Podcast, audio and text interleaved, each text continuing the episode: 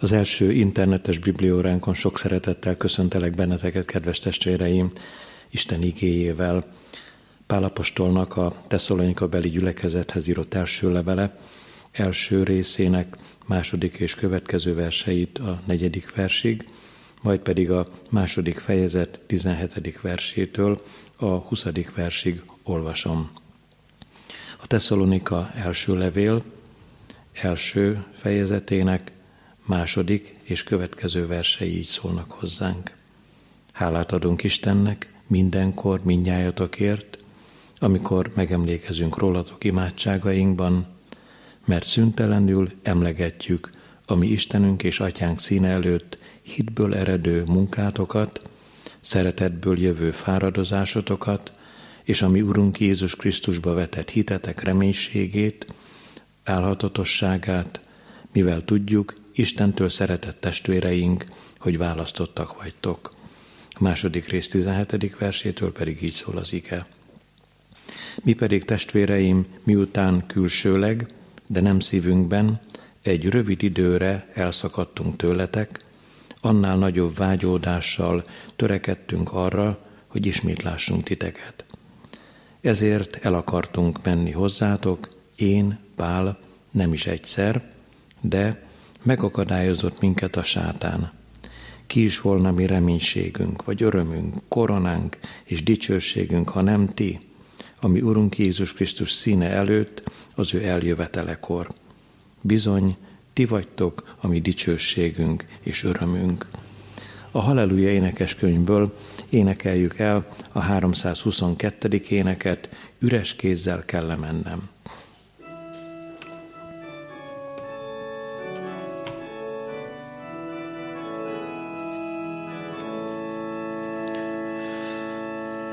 Üres kézzel kell mennem, állanom az Úr elé. Nincs kalász, mit én arattam, s amit nyújtanék felé. Ó, hogy állok így elédbe, számot adni, Jézusom, Nincs egy lélek, két vezetnék, nincs egy kéve vállamon. Jól tudom, hogy ő megváltott, nem rémít már a halál. Ám hogy üres kézzel lásson, ó, ez az, mi bánt, mi fáj. Ó, hogy állok így elédbe, számot adni, Jézusom. Nincs egy lélek, két vezetnék, nincs egy kéve vállamon. Bár lehetne visszahoznom kárba veszett életem, Munka közt az Úrnak élni, mi öröm volt én nekem. Ó, hogy állok így elédbe, számot adni Jézusom, Nincs egy lélek, két vezetnék, nincs egy kéve vállamon. Testvér rád is pár a munka, el ne múl az bótorul, lelkeket vezess az Úrhoz, míg az éj rád nem borul.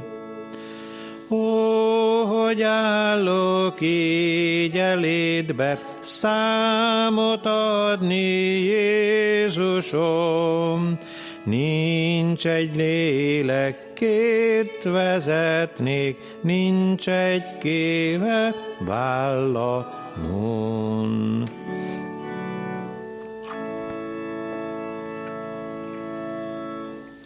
Az énekes könyvünkből énekeljük tovább a 25. Zsoltár első versét. Szívemet hozzád emelem,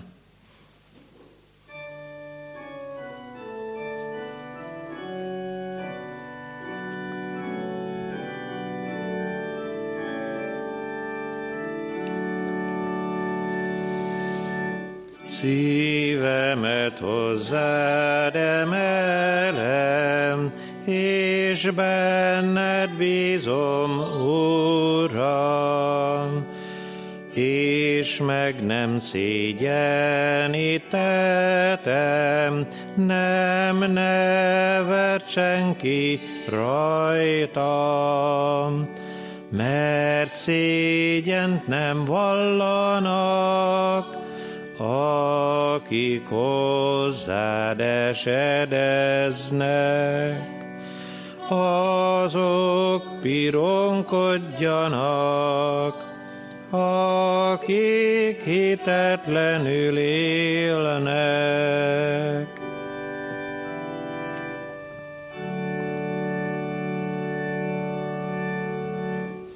395. dicséret első és második versét énekeljük tovább, és majd az biblióránk végén fogjuk a harmadik verset elénekelni. 395. dicséret első verse így kezdődik, Isten szívén megpihenve.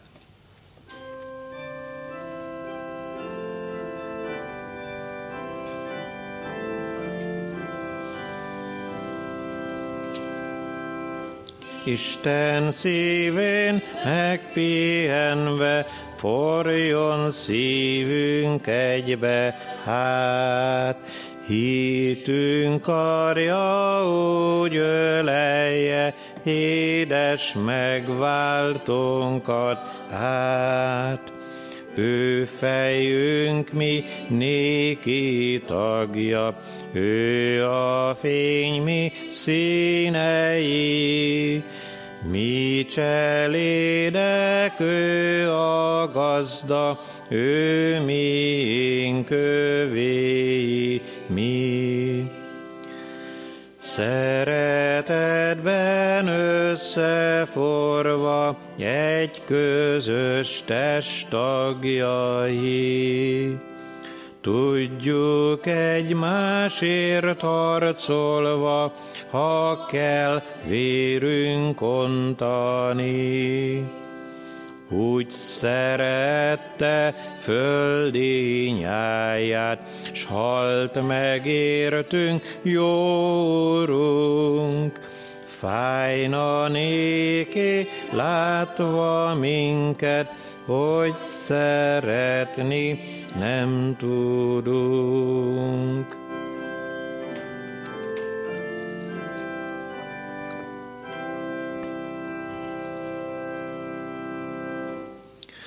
Kegyelem nékünk és békesség Istentől, ami atyánktól, és az Úr Jézus Krisztustól.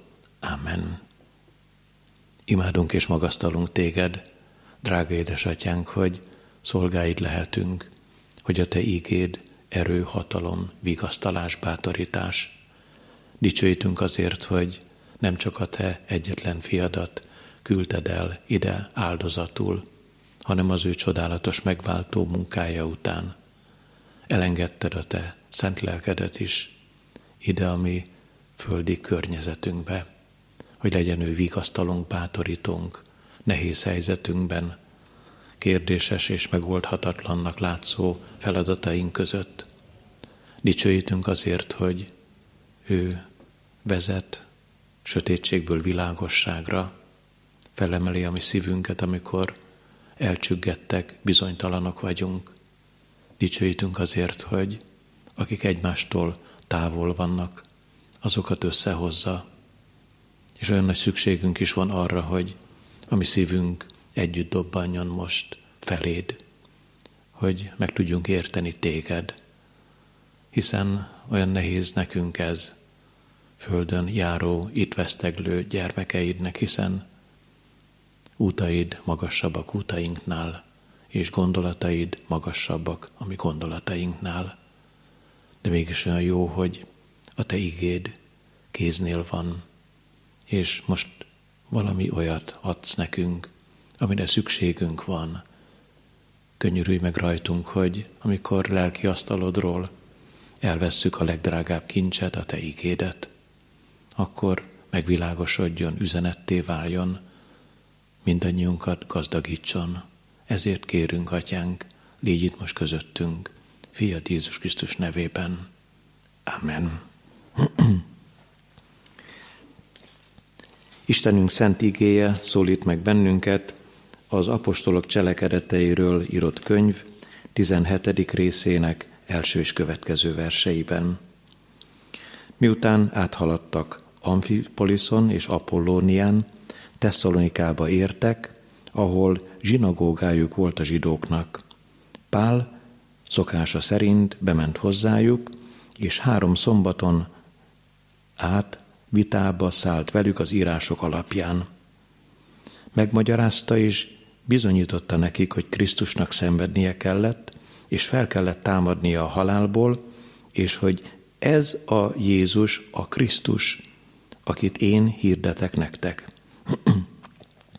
Néhányan hívőkké lettek közülük, csatlakoztak Pálhoz és Szilászhoz, akik ugyanúgy sok, ugyanúgy igen sok istenfélő görög is, valamint sok előkelő asszony. Ez irigységgel töltötte el a zsidókat, ezért maguk mellé vettek a piaci csavargók közül néhány hitvány embert, csődületet támasztottak, és fellármázták a várost, felvonultak Jázon házához, és ki akarták vezettetni Pálékat a népgyűlés elé. Amikor nem találták ott őket, Jázont néhány testvérrel együtt a város elöljárói elé hurcolták, és így kiáltoztak. Ezek, akik az egész világot felforgatták, itt is megjelentek. Jázon befogadta őket, holott ezek mind a császár parancsai ellen cselekszenek, mivel mást mondanak királynak, Jézust. Ezzel fel is izgatták a sokaságot és a város elöljáróit, akik ezt hallották. Amikor azonban kezességet kaptak Jázontól és a többiektől, elbocsátották őket. Hallgassunk meg még néhány gondolatot a Tesszalonika beli gyülekezethez írott első levélből. Az első rész, második verse egy mondatát. Hálát adunk Istennek mindenkor minnyájatokért. Azután a második fejezetnek a 17. versét, mi pedig testvéreim, miután külsőleg, de nem szívünkben, egy rövid időre elszakadtunk tőletek, annál nagyobb vágyódással törekedtünk arra, hogy ismét lássunk titeket. Kedves testvérek, most is úgy vagyunk itt az imaházban, a nagyteremben, mint a vasárnapra készülődésünkkor. Erzsike, Zsuzsi, Dani és jó magam. De az üres székeken, amikor végig tekintek, mintha megjelenne a ti arcotok előttem, mert úgy szeretnénk látni titeket. Az ige is ezt mondja. Pálapostól a tesszalonikai testvéreket ó, de nagyon szerette volna látni, és akadályok gördültek az ő találkozásuk elé. Így vagyunk most mi is, van egy akadály, ami nem engedi a mi személyes találkozásunkat, de Isten szent lelke különösen csodálatosan összeköt bennünket, és rajta keresztül, és az ő igéjén át találkozhatunk. Ezért a mai bizonyságtételnek ezt a címet is adjuk, hogy szeretnénk látni benneteket.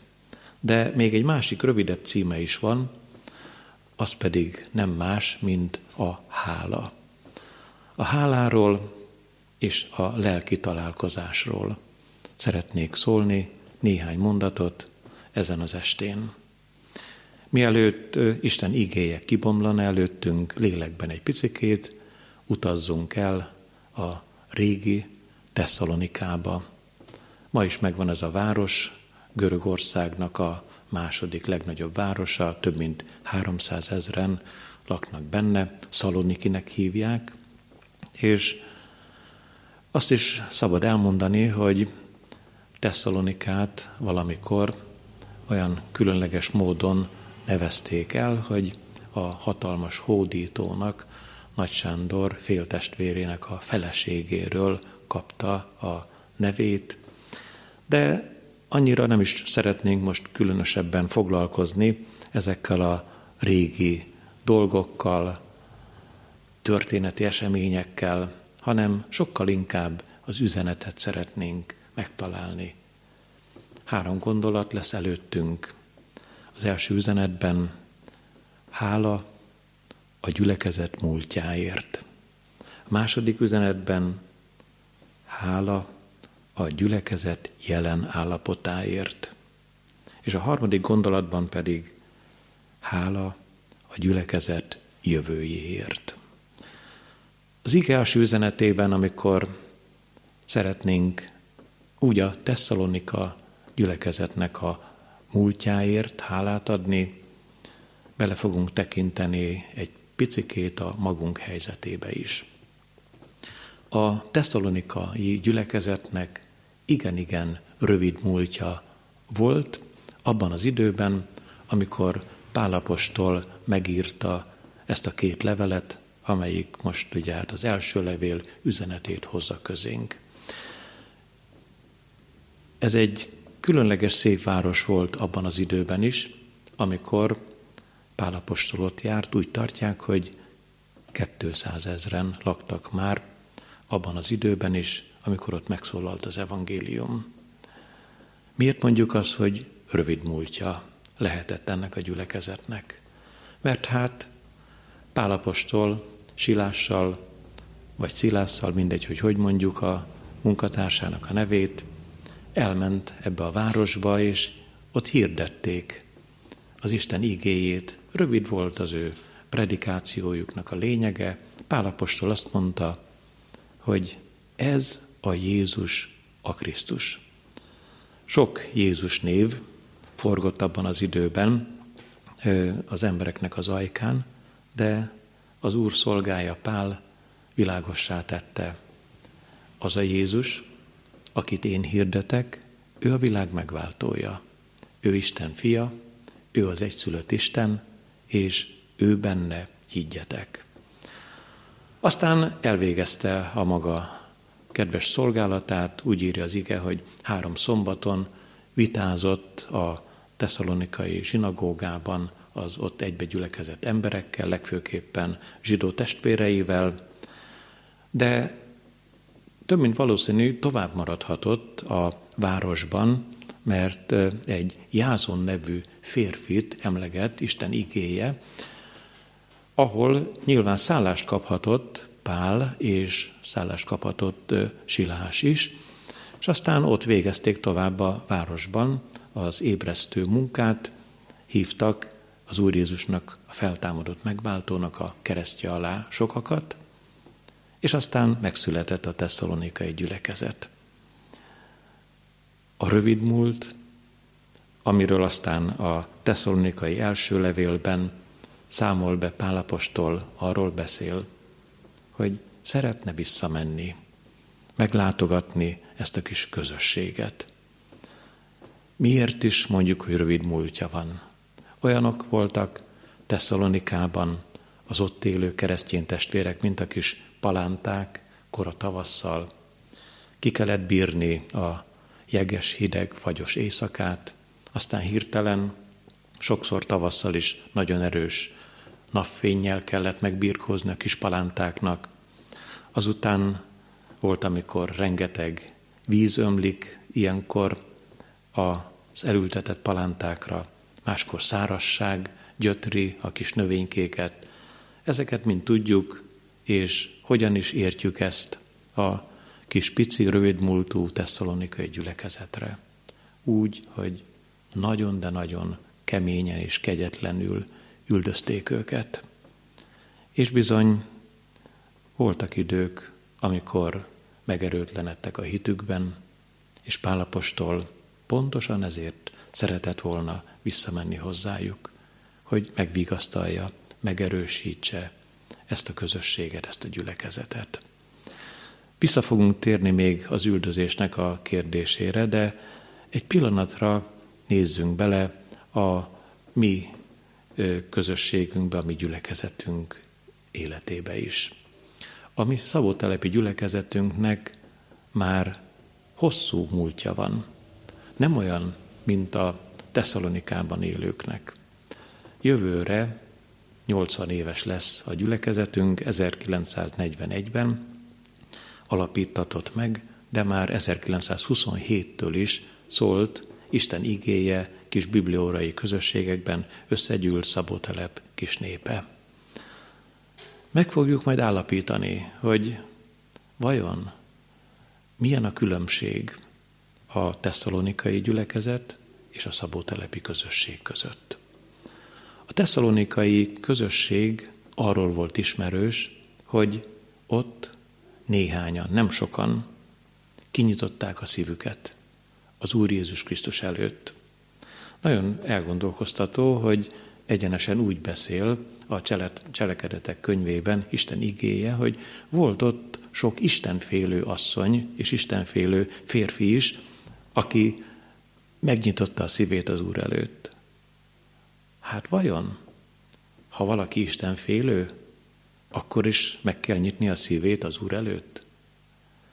Hát bizony később az aténi gyülekezet, pontosabban ott nem is beszélhetünk egészen világosan gyülekezetről, mert ott még nehezebb volt, Isten igényének a, a harca a szívekkel, de Aténban van feljegyezve, hogy a város tele volt bálványokkal. Ami azt jelentette, hogy istenfélő emberek voltak az aténiek, csak nem az egyetlen Istenben, és nyilvánvalóan, akiről nem is hallottak még Jézus Krisztusban, nyilván ők őben nem hittek. Így látjuk magunk előtt a Tesszalonikában élők istenfélőket is. Istenfélők bálványimádók. És a bálványoktól akarta elvinni, onnan akarta kiemelni az Úr szolgája Pál ezeket az embereket, és sikerült. Szeretnénk megtenni az egybevetést. A 80 esztendő alatt hányan, hányféleképpen evangelizációkon, vasárnap Isten tiszteleteken, bibliórákon hangzott el ebben a közösségben, hogy Jézus a Krisztus. Sikerül-e a bálványoktól az Istenfélőket az Úr Jézus keresztje alá vezetni? Most is teszünk erre egy kísérletet. Azután megnéznénk még a világ kereszténységét. Az sem kicsi gyönge palánta. Kétezer éves múltja van. És vajon hányféle módon akarta az Úr lelke megérinteni a népek, nemzetek nagy hatalmas körében, a kereszt üzenetével a szíveket. Sikerült-e? Sokféle módon mondhatjuk, hogy igen. És megint másféle úton, ha megközelítjük ezt a kérdést, akkor sok-sok szív kemény maradt, értsük jól, csak Istenfélő maradt, vagy bálványimádó, vagy babonásan gondolkodó, de áldassék az Úr neve, hogy a keresztény közösségnek a 2000 éve alatt mégis sokan megnyitották a szívüket az Úr Jézus Krisztus előtt. Akkor kérdezzük csak meg magunktól, hogy van-e személyes múltja, ami életünknek olyan értelemben, hogy hívő múlt lenne az, mert ugye hálát adunk a gyülekezet múltjáért. A Tesszalonika, a Szabótelepi gyülekezet múltjáért, és tudunk-e hálát adni a magunk hívő életének a múltjáért? Vagy megrettenve gondoljuk végig azt, hogy mi csak Istenfélők vagyunk. Olyan jó lenne, ha megértenénk az Úr az ő keresztje alá hív bennünket. Hát vajon Pálapostól miért is nem láthatta a a Tesszalonika beli testvéreket. Azt tudjuk, hogy mi most miért nem láthatjuk egymást, de Tesszalonikában, amikor elvégezte a maga küldetését, Silással együtt Isten szolgálja, akkor azt olvassuk ott a cselekedetek könyvében, hogy egy Jázon nevű férfitól kezességet kaptak a dühöngő zsidók, akik el akarták kapni Pálapostolt, és valószínű, hogy elkapták volna, igyekeztek volna kivégezni, elhallgattatni, mert hogy néhányan némelyek Tesszalonikában megtértek, és ez bántotta, bosszantotta őket. Micsoda dolog? Hát Jézus Krisztus meghalt, hát mi feszítettük keresztre. És akkor ezek arról beszélnek, hogy feltámadt a halálból, és vannak, akik a szívüket nyitják meg előtte. Ezt nem hagyhatjuk. És a, úgy írja Isten igéje, hogy, hogy ilyen csavargó embereket, csőcseléket gyűjtöttek össze, és azok fellármázták a várost, és zendülés volt, és gyűlölködtek, és kiabáltak, és ordítoztak, és megtudták, hogy Jázon házában volt Pál. De már nyilvánvalóan tovább kellett mennie. Azt írja az íge, hogy Jázon kezességet vállalt. Pálért és Silásért. Milyen kezességet vállalt? Hát nagyon furcsa ez. Azért vállalt kezességet, hogy Pál meg Silás ide be nem teszi a lábát. Nem azért, mert Jázon ezt nem akarta, sőt, pont fordítva, Jázon a hívő testvér várta. Meg a tesszalonikai hívő testvérek várták, hogy hogy lehetne találkozni, de tudták, hogy abból halál lesz. Így aztán a Jázon kezeskedése jelenik meg a második fejezetben, amikor Pál azt mondja, hogy annyira szeretnélek látni benneteket, mint ahogy mi négyen is most annyira szeretnénk látni benneteket, de nem lehetett. Nem volt rá lehetőség. Az ige második üzenetében arról fogunk néhány gondolatot elmondani, hogy milyen is a gyülekezetnek a jelen állapota, hála a gyülekezet jelen állapotáért. Miért adhatunk mi hálát a jelenben? többféle területet is fogunk érinteni röviden címszavakban. Először is hálát adunk azért, hogy szól az ige. Megtörténhetne, ha most a technikának ezt a fejlettségét nem vehetnénk igénybe, hogy a koronavírus miatt itt is a mi közösségünkben elhallgatott volna az ige. Áldassék az Úr szent neve, hogy ha ilyen természet ellenes körülmények között is, de, de megszólal az ige. Azután azért adunk hálát, hogy, hogy van gyülekezet. Ha nem itt, a ö, székeken helyet foglalva, akkor én nekem az a bizalmam, hogy otthon a képernyő előtt az internetnek a segítségét igénybe véve te is a gyülekezethez tartozol. Hálát adunk a gyülekezetért, a mi kis közösségünkért, hogy nem csak ketten vagy hárman vagyunk most itt jelen, hanem a Szentlélek ereje és hatalma által többen. Nem lehetetlen, hogy esetleg többen, mint egy szokásos, hétközi bibliórán. Azután azért is hálát adunk, hogy az ige nem veszített az erejéből. Olvassuk csak el a zsidó 4, 12-13-at. Mert Isten igéje élő és ható, élesebb minden kétélű karnál, mélyre hatol, az elme és a lélek, az ízületek és a velők szétválásáig, és megítéli a szív gondolatait és szándékait. És nincsen olyan teremtmény, amely rejtve volna előtte, sőt mindenki mezítelen és fedetlen az ő szeme előtt. Neki kell majd számot adnunk. Nincsen olyan teremtmény, amely rejtve volna előtte.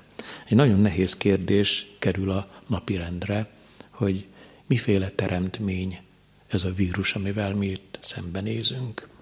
Eltévesztette Isten, vagy valahogy az ő akarata, tudta, engedélye ellenére került be a világunkba. Hiszen valami úton, módon ez is teremtmény. Szabad szemmel nem látjuk, de itt nyilvánvalóan a zsidó levél rólunk, személyekről beszél.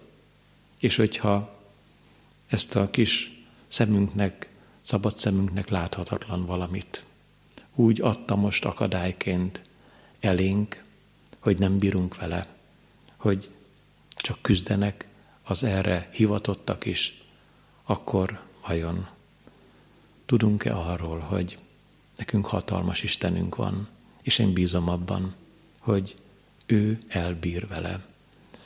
Ezzel a vírussal és hamarosan véget fog érni ez a nehéz, küzdelmes időszak, hetek vagy hónapok, amelyek a világ mögött és a magyarság, a mi népünk mögött is ott van. Amikor erre a nehéz kérdésre gondolunk, talán a Jobb könyve ad megoldást, a keret elbeszélését szinte mindannyian ismerjük, hogy a sátán akarja tönkretenni Jobbot, és az Úr pedig ezt valamilyen számunkra érthetetlen módon megengedi a sátánnak. Soha ne keverjük össze a sátán indítékait az Úr engedélyével és az Úr hatalmával. Az Úr, ami teremtő, gondviselő édesatyánk, Isten szeretet, ő szeret bennünket, kezdettől fogva szerette az embert, ma is szereti. De hogyha megenged valamit a sátánnak, az az ő titka. És a titkokat nem érdemes feszegetnünk, imádkozni viszont szükséges, hogy ebből a nagyon nehéz helyzetből megszabaduljon a világ. Amikor Isten ígéje megjelenik előttünk, akkor hálát adhatunk azért, hogy ami mostani időnkben is tehet csodát az Úr. Meg fog szabadítani ettől a járványtól. De vajon tehet-e nagyobb csodát a magyarsággal, Európával vagy a világgal? Vagy éppen te veled? Igen, tehet. Ha, épp, ha talán ez az eszköz arra, hogy a te kemény szíved valamilyen úton, módon megnyíljon, hogy a kőszív helyett hússzívet kapjál, hogy te is megnyissad az életedet Jézus Krisztus előtt. Ez, ez a legnagyobb csoda.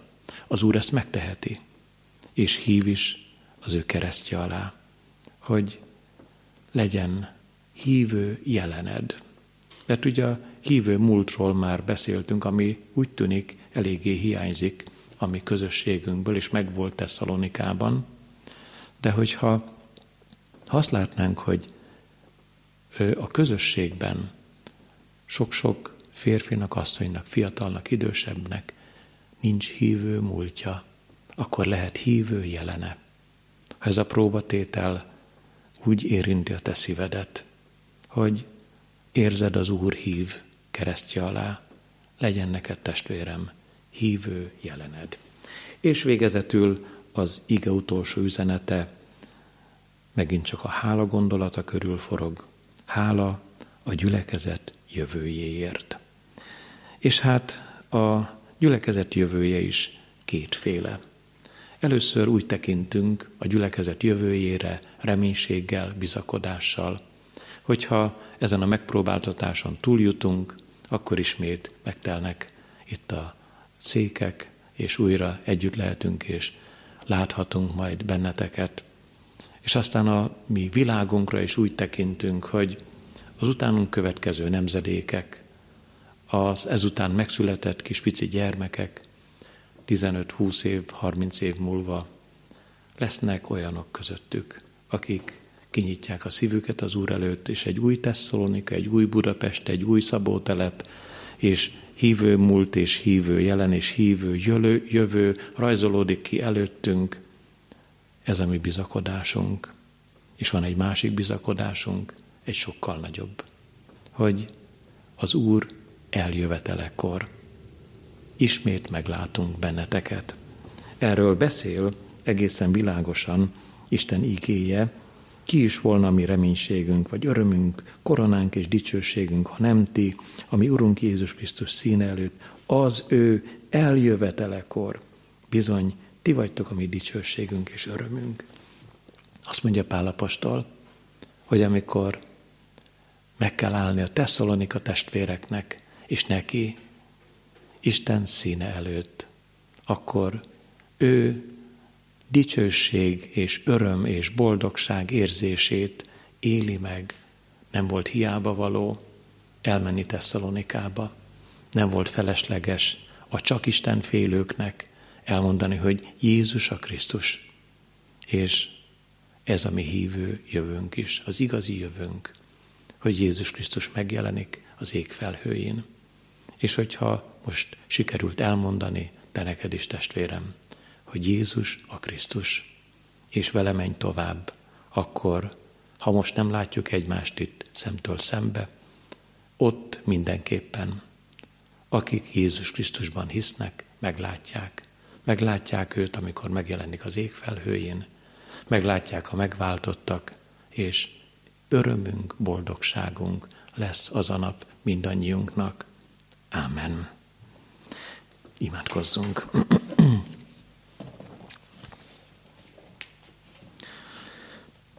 Köszönjük, drága jó úrunk, hogy tegnap, ma és örökké ugyanaz vagy. Köszönjük, hogy számíthatunk oltalmadra, védelmedre ezekben a nehéz napokban, hetekben. Köszönjük, hogy veled egészen ígéretes a holnap a jövő, mert megjelensz az ég felhőjén, és meglát téged minden szem. Segíts nekünk, hogy most legyen hívő jelenünk, amikor a szívünk egészen a tied, amikor nem valami régi szokásnak akarnánk hódolni, vagy azt gyakorolni, hanem legyen te benned elrejtve az életünk.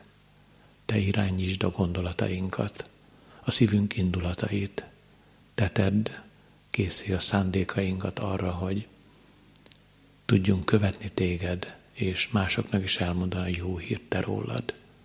Köszönjük neked, hogy továbbra is rád bízhatjuk a szenvedőket, betegeket, és azokat, akiket most frissen ér a gyász. Olyan sokan vannak ezen a világon, máskor is sokan voltak, de most úgy jobban a szívünkre nehezedik ez a sokféle híradás. Könyörülj meg rajtuk és rajtunk, és add, hogy szolgáljunk téged engedelmes szívvel mindannyian, akikre a te igéidet bíztad. Hallgass meg, drága atyánk, a te szent lelked ereje által. Amen.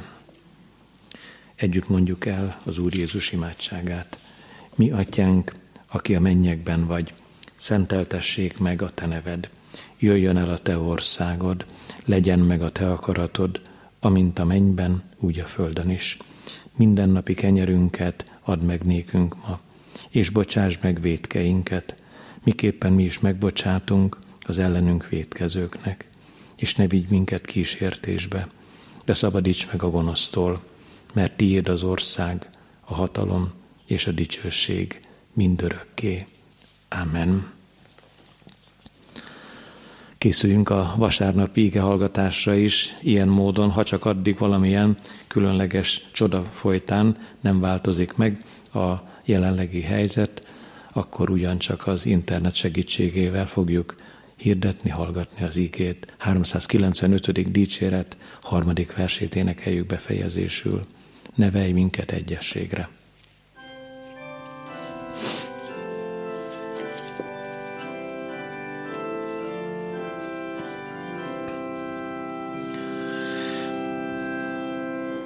Nevelj minket egyességre, mint atyáddal egy te vagy.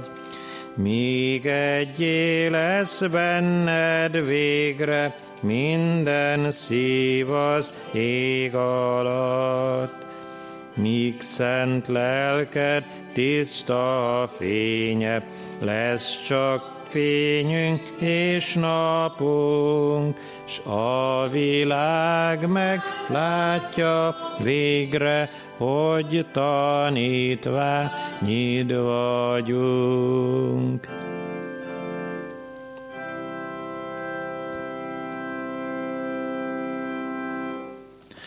A békesség Istene pedig, aki örök szövetség vére által kihozta a halottak közül a mi urunkat Jézust, a jók nagy pásztorát, tegyen készségessé titeket minden jóra, akaratának teljesítésére, és munkálja bennünk azt, ami kedves ő előtte, Jézus Krisztus által, akinek dicsőség örökkön örökké. Amen.